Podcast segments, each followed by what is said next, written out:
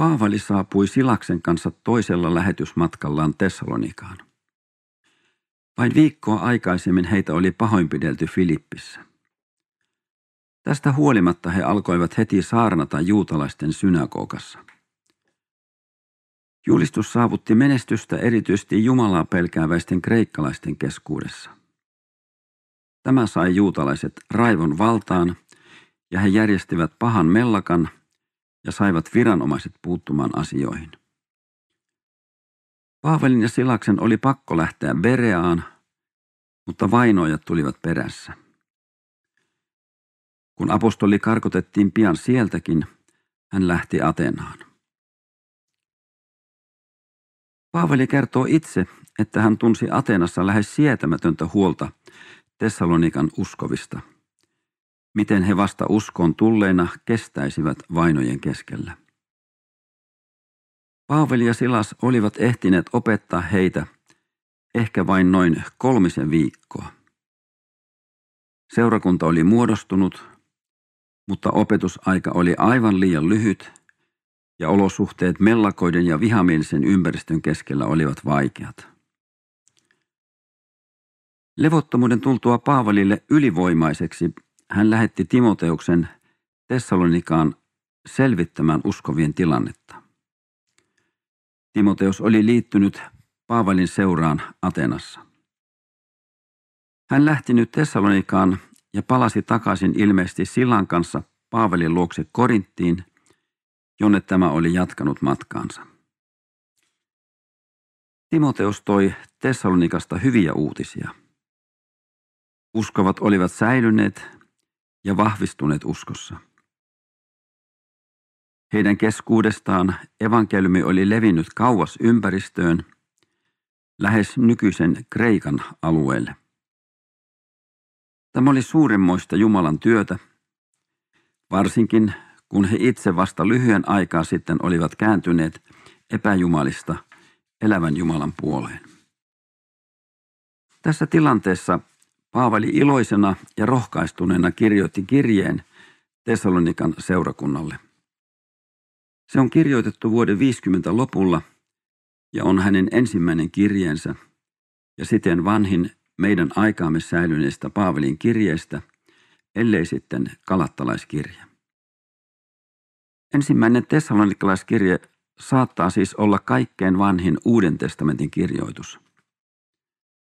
Apostolien sanoma Jeesuksesta oli varmaan saanut jo pääosin lopullisen muotonsa, mutta yksikään evankeliumeista ei ollut vielä kirjoitettuna olemassa. Tessalonikalaiskirje ei sisällä varsinaista opetusta. Paavali tuo siinä esiin ilonsa Timoteuksen tuomien hyvien uutisten vuoksi. Kirjassa hän vastaa kysymyksiin, jotka seurakunta on lähettänyt. Kysymykset koskevat Kristuksen takaisin tuloa ja mitä tapahtuu niille, jotka ovat ehtineet kuolla ennen sitä. Lisäksi on ohjeita Jumalan tahdon mukaiseen elämään ja kehotuksia seurakunnalle. Kaikessa kirjeessään Paavali ilmaisee, miten hän tuntee huolta ja vastuuta perustamiensa seurakuntien ja yksittäisten uskovien hengellisestä tilasta ja uskossa pysymisestä. Hän antaa esikuvan kaikkien aikojen Jumalavaltakunnan työntekijöille ja kaikille kristityille – miten sitoutunut hän oli tehtävänsä ja Jumalalta saamansa kutsumukseen. Se valtasi hänet täysin. Se oli hänen elämänsä tarkoitus. Jokainen uskova on Jumalan työtoveri. Meilläkin on oma hengellinen kutsumuksemme ja vastuumme Jumalan edessä. Olen pelkistänyt ne seuraaviin kolmeen asiaan. Ensimmäiseksi kirkastaa Jumalaa elämällemme. Toiseksi etsiä kadonneita pelastukseen ja vahvistaa toisia uskovia. Ja kolmanneksi päästä perille taivaaseen. On asiaan kuuluvaa, että meilläkin olisi oikeanlaista huolta ihmisistä, heidän jumalasuhteestaan ja heidän pelastumisestaan iankaikkisesta kadotuksesta iankaikkisen elämään. Sen tulisi aiheuttaa meissä esirukousta, pelastussanoman esillä pitämistä omaistemme, naapureiden ja niiden ihmisten keskuudessa, joiden kanssa olemme tekemisissä. Jokaisella on oma ihmissuhdeverkostonsa. Paavali lähetti kirjeen, jossa hän ilmaisi tessalonikalaisille ilonsa heidän pysymisestä uskossa, rohkaisi ja neuvoi heitä. Meillä on paljon enemmän yhteydenpitotapoja heihinkin, jotka asuvat kauempana kuin siihen aikaan. Muutama vuosi sitten sain sydämelleni lähettää kirjeen kaikille serkuilleni. Kerroin siinä lyhyesti sen, minkä uskon. Tämän elämän päättyessä vaihtoehtoiset päämäärät ovat taivas tai kadotus. Syntien tunnustaminen ja Jeesuksen vastaanottaminen pelastaa taivaaseen, mutta se täytyy tehdä tässä elämässä. Tuolla puolella se on liian myöhäistä. 25 kirjettä lähti. Kirjeiden postituksen jälkeen oli hyvä olo. Muutama palaute tuli, ei yhtään kielteistä. Siitä lähtien olen yrittänyt rukoilla kaikkien heidän puolestaan. Herra, auta meitä jokaista kantamaan hengellinen vastuumme ja kysymään, mitä sinä tahtoisit meidän tekevän. Aamen.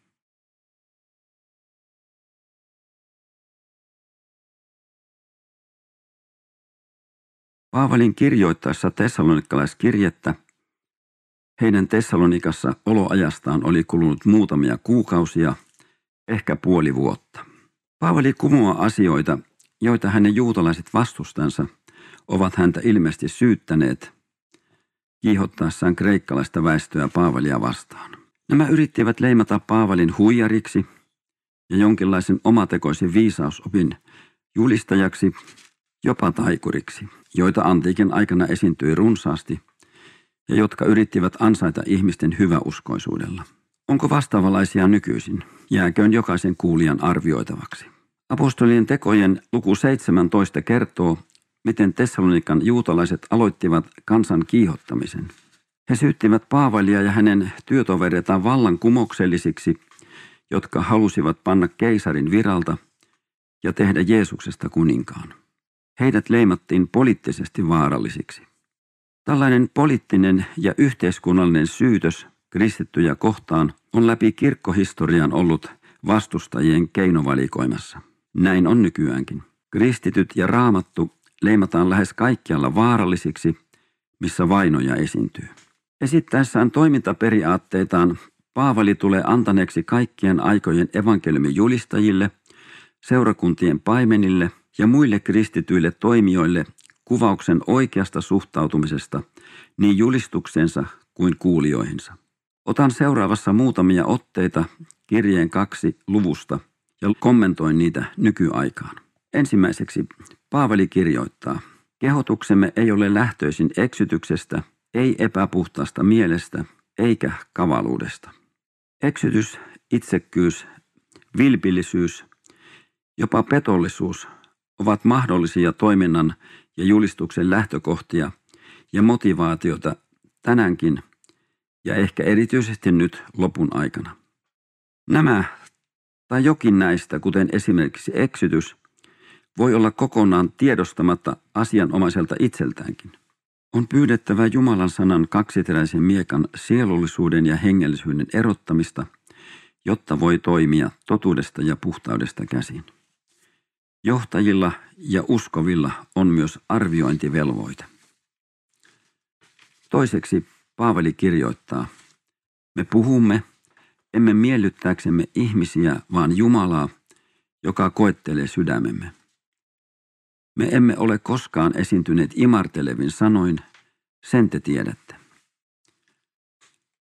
Emme voi samalla mielistellä ihmisiä ja miellyttää Jumalaa.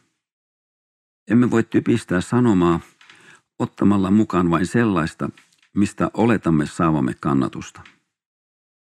Emme voi puhua vain armosta ja vaieta synnistä. Emme voi puhua armosta ja vajata Kristuksen verestä. Emme voi puhua vain taivaasta ja vajata kadotuksesta. Tai voimme kyllä, mutta se ei ole enää totuudessa julistettua pelastavaa evankeliumia. Kolmanneksi Paavali kirjoittaa, emme myöskään ole etsineet kunniaa ihmisiltä, emme teiltä, emmekä muilta, vaikka apostoleina olisimmekin voineet vaatia arvonantoa. Oman arvostuksen, jopa kunnian tavoittelu on varmasti niitä tiukimmassa istuvia asenteita. Kukaan ei ole absoluuttisen puhdas näistä. On pyydettävä verenpuhdistusta. Tämä meidän vajavuutemme ei saisi kuitenkaan vaikuttaa päätöksiimme ja sanomaamme. Tulee olla valmis toimimaan niin hyvässä maineessa kuin pahassakin, silloin kun se aiheutuu totuuden julkituomisesta. Neljänneksi Paavali kirjoittaa. Emme ole tekosyyn ahnehtineet voittoa. Jumala on todistajamme. Yötä päivää teimme työtä, ettemme olisi kenellekään teille rasitukseksi, kun julistimme teille evankeliumia. Paavali tosin piti oikeana periaatetta, että evankeliumin julistaja saa elantonsa evankeliumin julistamisesta. Mutta itsensä hän ei halunnut tätä sovellettavan, vaan ansaisi teltan tekemisellä elantonsa. Vain Filippissä asuvilta ystäviltään hän joskus otti vastaan avustusta. Olemme kuulleet ja nähneet, miten jotkut Jumalavaltakunnan työntekijät ovat sotkeutuneet taloudellisiin väärinkäytöksiin ja epäselvyyksiin. Se on häpeä heille ja koko Jumala seurakunnalle ja vaikuttaa negatiivisesti. Viidenneksi Paavali kirjoittaa, Teitä hellien me halusimme antaa teille, ei vain Jumalan evankeliumia, vaan oman itsemmekin, sillä te olitte tulleet meille rakkaiksi. Paavali ja Silas eivät julistaneet vain evankeliumia opettaneet, vaan antaituivat myös ihmisiä lähelle heidän ystävyyteensä. Heille ihmiset eivät olleet vain evankeliumin kohteita ja opetettavia Herran omia, vaan myös lähimäisiä, ihmisiä tarpeineen ja huolineen, joita kuunneltiin ja joiden puolesta rukoiltiin ja joiden kanssa oltiin yhdessä. Tällaiseksi tämänkin päivän evankeliumin välittäjää kutsutaan.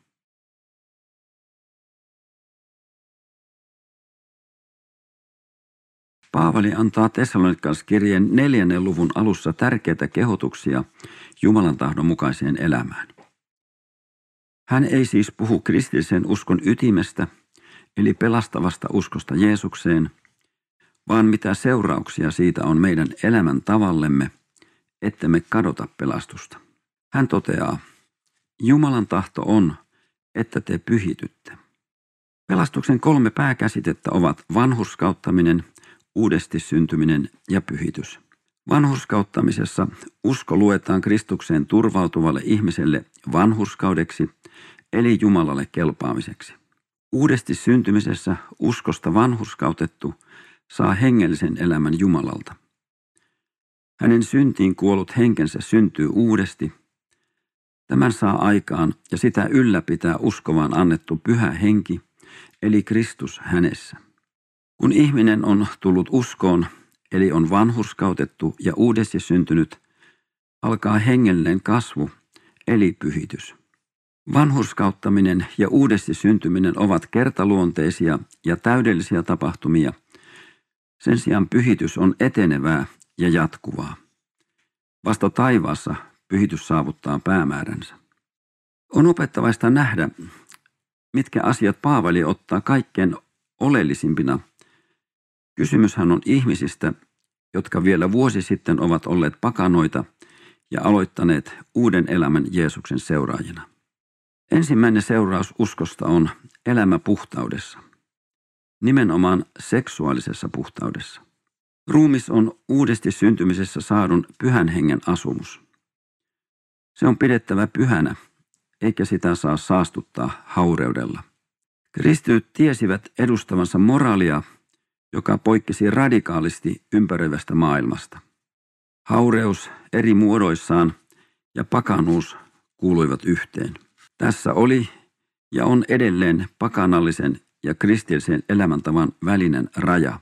Seksuaalisuuden toteuttaminen ei ole mikään itsestään selvä oikeus. Jumala on asettanut rajan. Jokaisella on oltava oma puoliso. Puolisoiden suhdetta intiimeissäkin asioissa tulee määrittää pyhyys, eli rakkaus, vastuuntunto ja huolenpito, ja kunnia, eli toisen osapuolen oman arvon ja tahdon huomioon ottaminen. Eräs merkki kristillisen uskon sisäisestä hajoamisesta on ollut ja on, ettei raja maailmallisiin seksuaalikäsityksiin ole pidetty selvänä. Toiseksi Paavali sanoo pyhyyteen kuuluvan myös sen, miten suhtaudumme omaisuuteen ja rahaan. Halu pyrkiä hyötymään lähimmäisen kustannuksella, onpa se varastamista tai petosta tai vallankäyttöä, on vastoin pyhää elämää, johon kristitty on kutsuttu. Pyrkimys hyötyä taloudellisesti toisen kustannuksella on ahneutta, jota Raamattu nimittää epäjumalan palvelukseksi. Kolmanneksi Paavali tähdentää erityisesti uskovien keskinäistä rakkautta. Tähän kuuluu myös se, ettei eletä toisten kustannuksella, vaan tehdään työtä ja hoidetaan omat elämävastuut. Nämä kolme asiaa Paavali esittää ikään kuin vähimmäisvaatimuksena uskon tulleille. Jumalan vastustaja pyrkii hämärtämään oikean ja väärän eron. Ihmisen kolme pääkiusausta ovat nautinnot, raha ja valta. Paholainen pyörittää tämän ajan ihmistä erityisesti Jumalan tahdon vastaisten seksisuhteiden, niiden katselemisen ja erilaisten nautintoaineiden väärinkäytön myllyissä. Saatana on viehtäjä, joka saa synnin näyttämään kauniilta ja lumoavalta, mutta lankeemuksen jälkeen se puree kuin käärme. Raamattu antaa neuvon, miten näihin houkutuksiin on suhtauduttava. Pakene, älä antaudu niille alttiiksi. Älä mene sinne, missä joudut kiusatuksi. Toinen pääkiusaus liittyy omaisuuteen, rahan ja tavaraan. Ne ovat sinänsä oikeita ja tarpeellisia, mutta kun niiden arvo kohoaa välinearvosta itseisarvoksi, ne ovat mammonaa, epäjumalia. Niiden alle hautautuu sielumme autuus. Hyvä keino mammona kiusausta vastaan on omastaan antaminen ilman Jumalan sanaa olevien ja kärsivien lähimmäistemme hyväksi. Kolmas pääkiusaus on valta. Valtaa ja vallan jakoa tarvitaan ihmisyhteisössä, mutta aina on kiusaus vallan väärinkäyttöön kotona, työpaikalla, yhteisissä asioissa. Viimeisen sanan sanomisen tarve on syvällä. Ihmiskunnia on tärkeämpi kuin Jumalan kunnia. Jeesus, jolle on annettu kaikki valta taivaassa ja maan päällä, ei tullut palveltavaksi, vaan palvelemaan. Tunnistammeko kiusaukset ja taistelemmeko niitä vastaan Jumalalta apua rukoillen?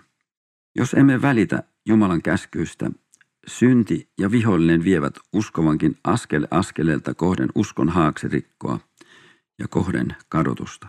Tule pysähtyä, tehdä parannus, tunnustaa synti ja pyytää Jeesukselta armoa ja anteeksi antamusta ja voimaa muuttua. Jeesus ottaa vastaan eksyneen ja langenneen.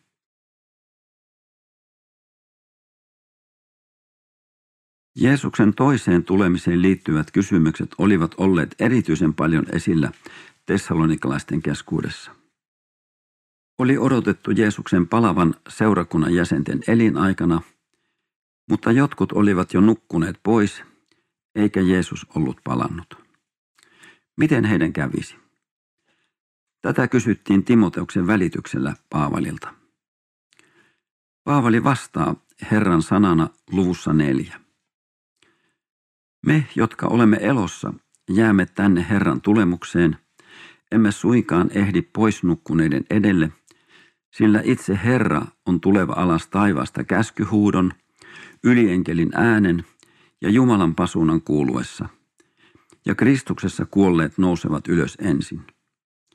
Sitten meidät, jotka olemme vielä täällä, temmataan heidän kanssaan pilvissä Herraa vastaan yläilmoihin, ja niin saamme aina olla Herran kanssa. Lohduttakaa siis toisianne näillä sanoilla. Uskovan kuolema on väliaikainen, toisenlainen olotila, kuten nukkuminen, ja siitä herätään Jeesuksen tulemuksessa lopulliseen iankaikkiseen elämään uudessa iankaikkisessa ruumiissa. Ne, jotka ovat elossa Jeesuksen tullessa, eivät kuole ollenkaan, vaan muuttuvat hetkessä uuteen iankaikkisuusruumiiseen. Jeesuksen paluu ei ole uskovalle pelon, vaan lohdutuksen aihe. Milloin tämä tapahtuu? Alkuseurakunta odotti Jeesusta palavaksi omana aikanaan. Sukupolvet ovat odottaneet häntä omina aikoinaan. Ovatko he erehtyneet? Eivät. Ensiksi lupaus Jeesuksen palusta ei ole aikojen laskentakysymys, vaan rakkauskysymys. Toiseksi Jumalasanan perusteella me emme voi sitä tietää. On aivan oikein, että jokainen sukupolvi odottaa häntä juuri omana aikanaan. Ilmestyskirjassa Efeson seurakunta sai Jeesukselta monenlaista kiitosta, mutta sitten tuli tämä. Se minulla on sinua vastaan, että olet hylännyt ensimmäisen rakkautesi. Ei kadottanut, vaan hylännyt. Steinberger kirjassaan Tie Karissan askelissa toteaa, että noina aikoina silloinen kristikunta alkoi hylätä käsityksen Jeesuksen pikaisesta paluusta. Jeesuksen silmissä samalla hylättiin ensimmäinen rakkaus. Ensimmäinen rakkaus on kristitylle Jeesuksen tulemisen elävä toivo.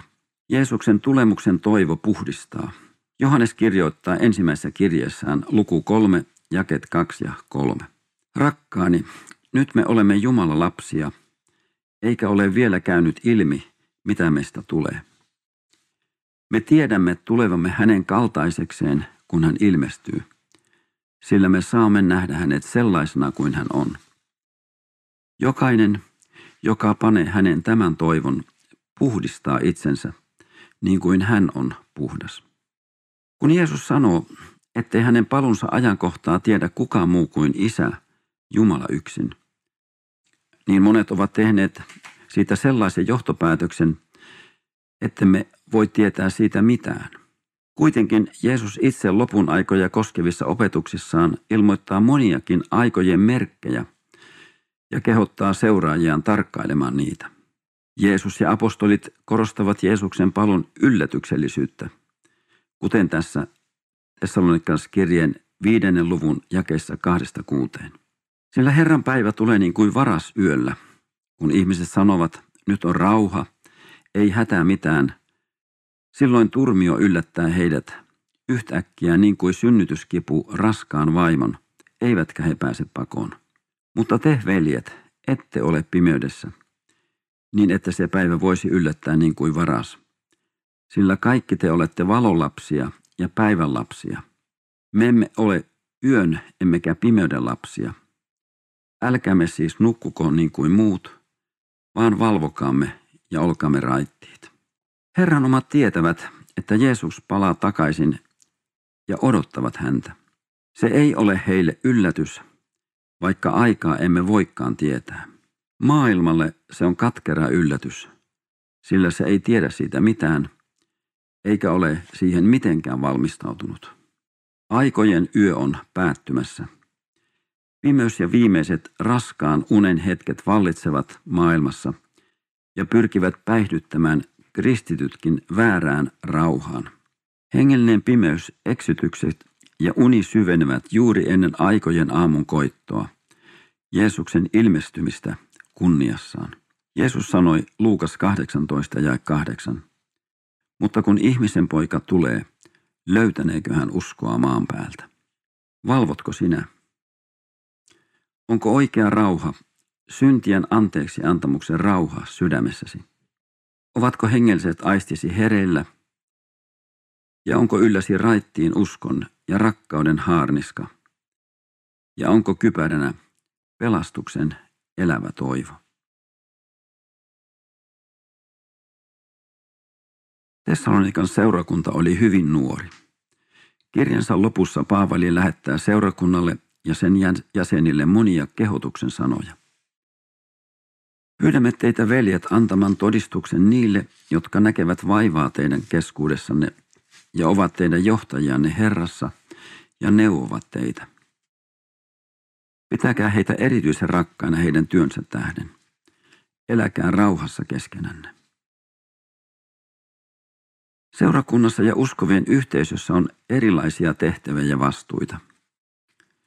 Niissä palvelevat joutuvat näkemään vaivaa paljon ja monet täysin vapaaehtoisesti ilman mitään korvausta, kuten varmaan kaikki Tessalonikassa.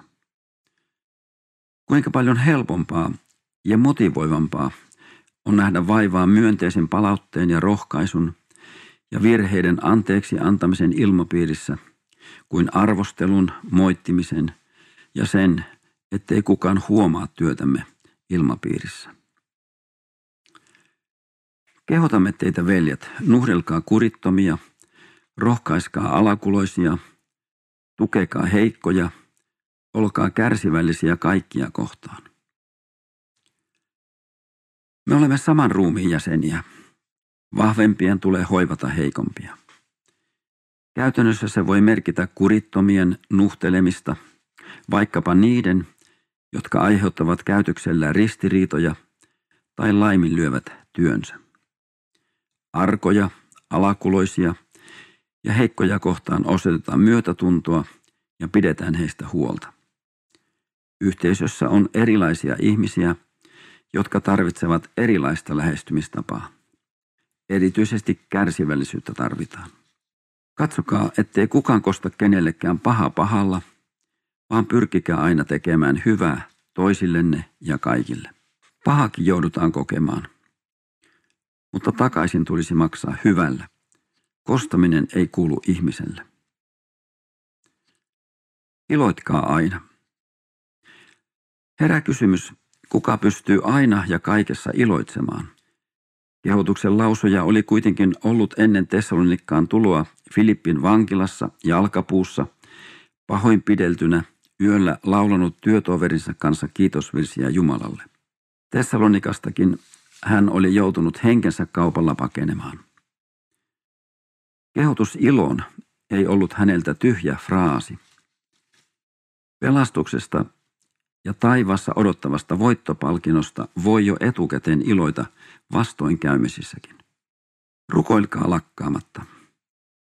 Rukous ei vaadi ulkonaisia merkkejä, kuten käsien ristimistä tai polvistumista, ja siten se on aina mahdollista. Rukous on myös elämän asenne, jossa kaikki tapahtumat ja kohtaamiset voidaan muuntaa rukoukseksi. Kiittäkää joka tilanteessa, sillä sitä Jumala tahtoo teiltä Kristuksessa Jeesuksessa. Ehkä emme voi kiittää kaikesta, mutta kuitenkin kaikessa, mikä meitä kohtaa. Vaikeiden olosuhteiden keskelläkin voi kiittää Jumalan lupauksista, että hän on luvannut olla kanssamme ja auttaa. Voimme kiittää myös siitä, että Jumala voi kääntää pahankin asian palvelemaan hyvää. Me tiedämme, että kaikki yhdessä vaikuttaa niiden parhaaksi, jotka rakastavat Jumalaa, niiden, jotka hän on suunnitelmansa mukaan kutsunut. Henkeä älkää sammuttako. Raamattu vertaa pyhähenkeä myös tuleen. Tuli voidaan sammuttaa tavalla tai toisella tukahduttamalla. Älkää tehkö murheelliseksi Jumalan pyhä henkeä, joka on annettu teille sinetiksi lunastuksen päivää varten. Synti ja tottelemattomuus tekevät pyhän hengen murheelliseksi ja tukahduttavat hänen vaikutustaan uskovassa. Tuli sammuu myös, kun palaminen loppuu. Pyhän hengen polttoainetta uskovan elämässä on Jumalan sana. Jos Jumalan kanssa seurustelu raamatun ja rukoksen välityksellä hiipuu, pyhän hengen liekki hiipuu. Ei meissä itsessämme mitään pyhän hengen tulta ylläpitävää ole. Lopputoivotuksissaan Paavali jälleen liittyy kirjeen pääaiheeseen. Ilon siitä, että tessalonikalaiset ovat ottaneet vastaan evankeliumin ja odottavat nyt Herraa Jeesusta. Hän ei voi toivottaa heille mitään parempaa kuin, että Kristus saattaisi työnsä päätökseen. Ja hän tietää, että Kristuksella on siihen valta. Tähän toivotukseen mekin voimme yhtyä toinen toisellemme.